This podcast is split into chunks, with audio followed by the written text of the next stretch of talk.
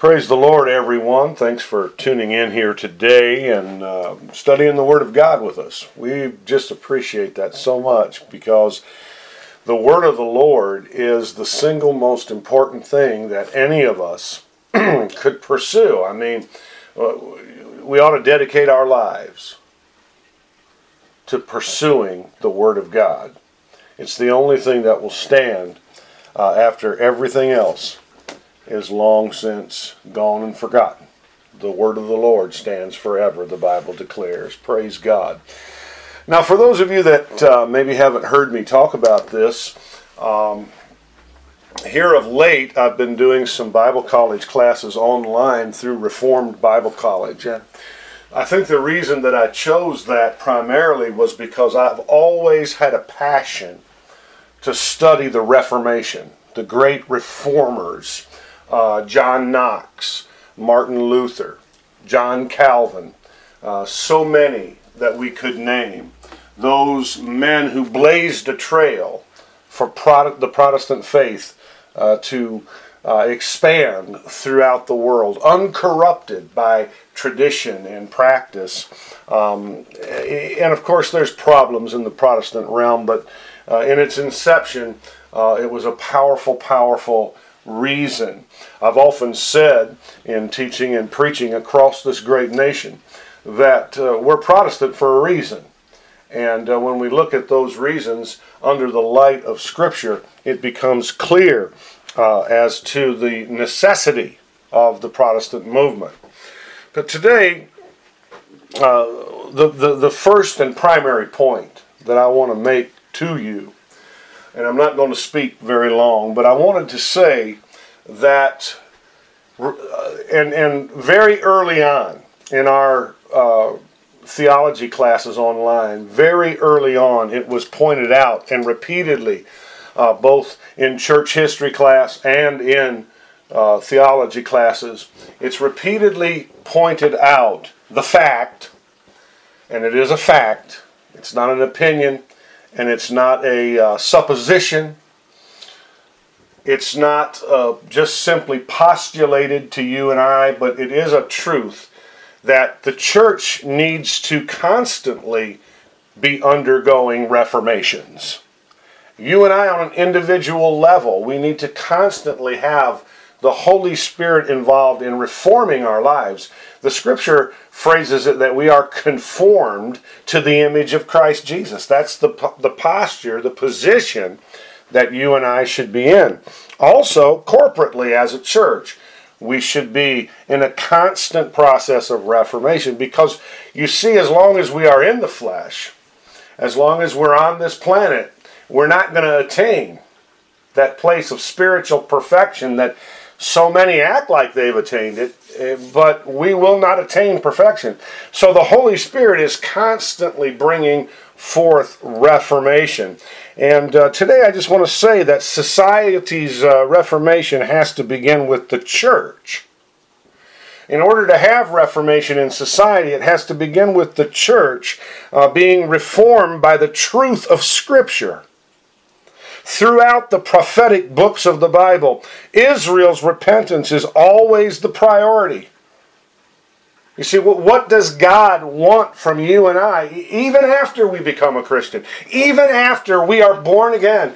God wants us to repent of those things and those ways that are not according to His Word, not according to His character, not according to His nature. The world will rarely be transformed by Scripture unless the church is first reformed by Scripture. We have been given a prophetic voice for our culture, but it will not have its intended effect until our own houses are in order. In 2 Chronicles chapter 7 verse 14 the Bible says, "If my people" Now notice that phraseology. God begins by saying, If my people, which are called by my name, shall humble themselves and pray, and seek my face, and turn from their wicked ways, then I will hear from heaven and will forgive their sin and will heal their land. I'm here to tell you that we talk a lot about revival in these uh, in these days in which we're living. A lot about revival. A lot about our that you know. I've heard people say things like, "I'm just burning for revival to take place. I'm just longing. I'm just hungering." And and they're most of the time they are meaning in society, in the world. And I'm here to tell you that revival will never take place in the world until it first takes place in the individual believer and secondly takes place within the church of the Lord Jesus Christ. And that is clear from Scripture. It is only from the context of both heart and life, pure and holy before God, that we can influence our world for good. We first have to spend much time in His presence.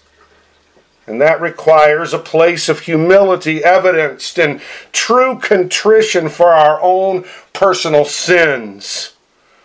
And as we stand before a most holy God, and the more time that we spend, beloved, in the presence of God, the more we can see our own sins and our own shortcomings. The Bible uses terminology like men don't want to come to the light because they love darkness and they know that if they come to the light, their deeds will be exposed. That's a loose uh, remembering, a, a, a loose quoting of a very strong point made in Scripture. Individual reformation is a stepping stone to corporate reformation. The church is the body of Christ. It's a body that is to be a bride, a glorious church, not having spot or wrinkle or any such blemish. So we move from individual reformation, individual repentance, into corporate reformation and corporate repentance. Over and over again in, in the Word of God, you will read of God's prophets, God's leaders, praying, not only praying for their own sins, but also for the sins of God's people. You can look at Nehemiah, you can look at Daniel, you can look at Isaiah, and, and all of them really. And they're not only concerned with their own individual repentance, but they, they intercede on behalf of the entire people of God.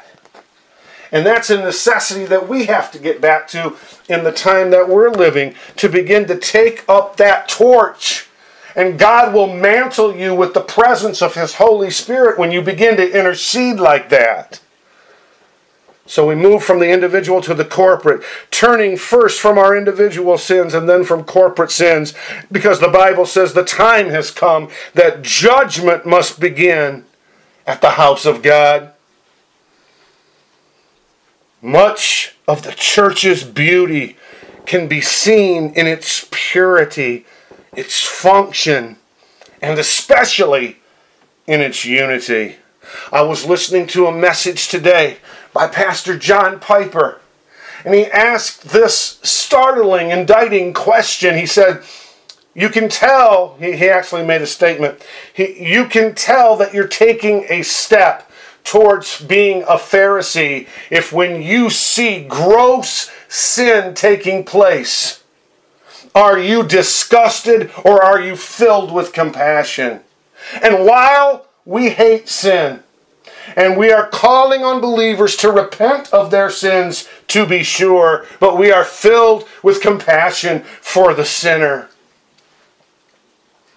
Jesus Christ as our high priest, his prayer was that they may be one even as we are one. This is why Jesus died. The church was his special love, and that is the place where these individuals and families can come together into one body, each contributing as the Spirit gifts each one to make one harmonious whole. So when we see these things going on, and the, the very point is that we repent of individual sins, and one such sin is the blockage of the unity of the brethren that comes about by a judgmental and a critical spirit. If you are involved in that judgmental spirit, that critical spirit, if you look at the grossest of sin and all you can think about is judgment, then you need to repent because you're blocking unity in the body,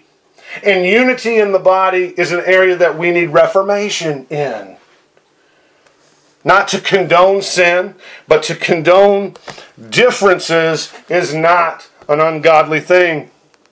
To allow people to walk in the grace of God that you claim for yourself is a good thing. And when we see that, we understand even more why we need a reformation in the church in 2014, just like they needed it back in the time of the actual uh, Reformation, where Protestants broke away from the Catholic Church. See, every one of these issues has a scriptural answer. Whether it's sin, whether it's disunity, out of the body of Christ should flow good works that will cause the world to praise our God. I want to say that again. Out of the body of Christ, the church of the Lord Jesus Christ in 2014 and beyond, in these last days, out of the church should flow good works. We don't want to be known as the group that hates anyone.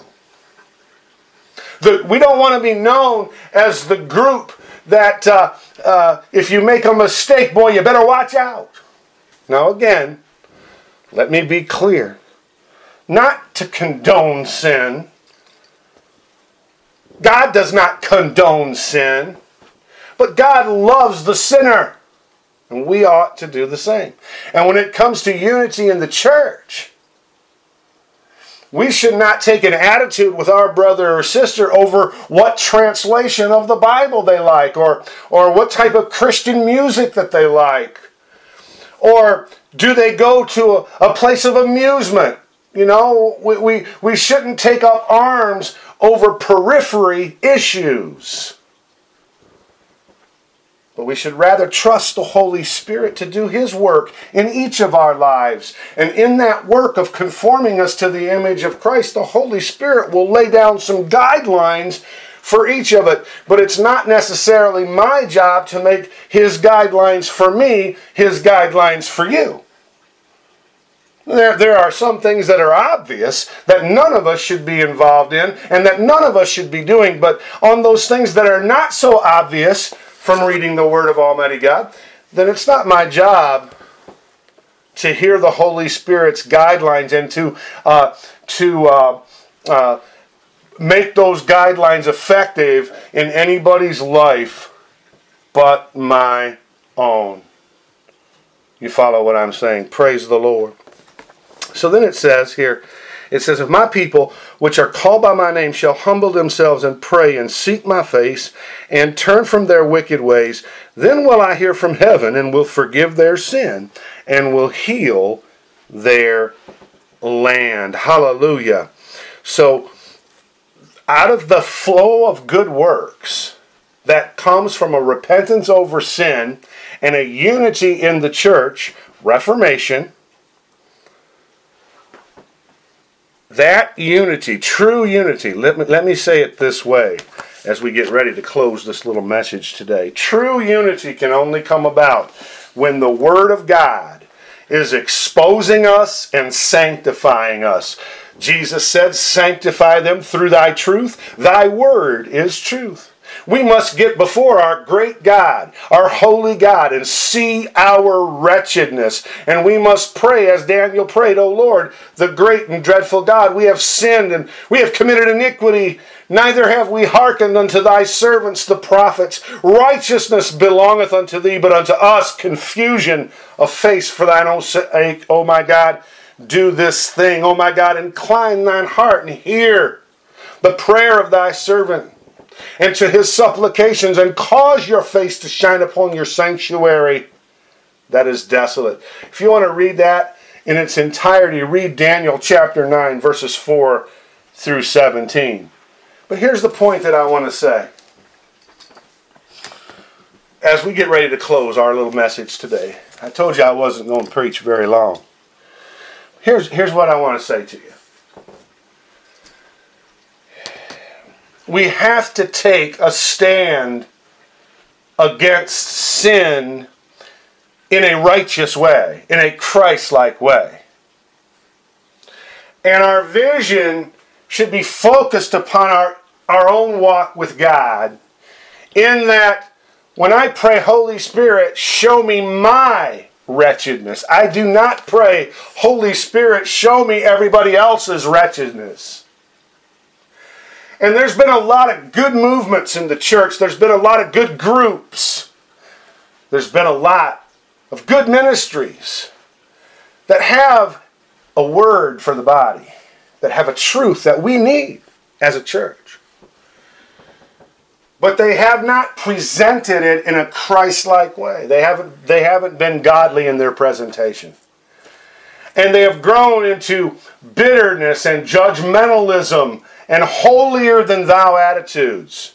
Rather than taking care of their own selves, they try to police the body of Christ and they do it in a mean spirited way that is not of God.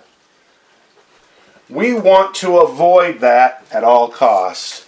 And we want to begin to, first of all, say, God, show me my wretchedness.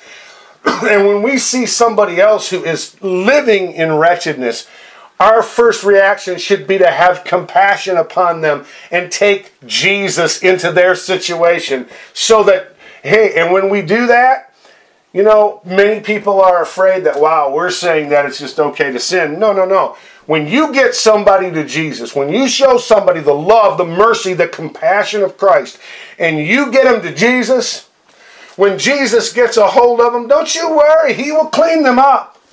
He will make them what He wants them to be. The Holy Spirit will conform them into the image of Christ, just like He's doing with you and I. But in order for us to have the type of reformation in the church that we need, we are going to have to have the compassion and the unity of Christ. We are going to have to repent of our own sins first, and then come together as God's people to repent of the sins of the corporate body and we're going to have to seek God. And there's an old saying that goes like this clean your tables, and I'll take care of mine. Now, if we see some, there are situations where we need to go to a brother or a sister, whatever. I know that. We're not talking about that. We're talking about a spirit, an inner compelling in so many today to be hurtful towards others based upon what they think is righteousness.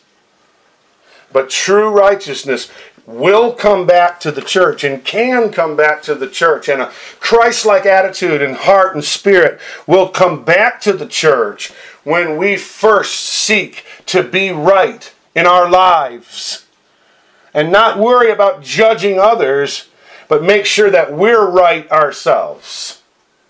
And that's the point I want to leave you today is that the message of Almighty God will go forward in this earth in a continual reformation of his body. And the key ingredients is prayer, it's repentance, it's love, it's compassion, and the mercy of Almighty God. Father, in the name of Jesus, I thank you so much. Oh, Father, I thank you that you speak to your people today. I thank you that you enable us by the power of your Holy Spirit to take the strong action that godly repentance demands.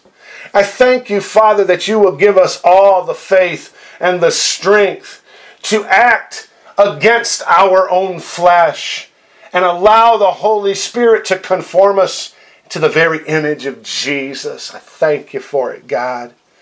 I ask you today, Father, that you bless everyone under the sound of my voice, that you bless my neighbor, bless my friend, bless my partners today. And Father God, open up your word to us in ways that you've not done here before.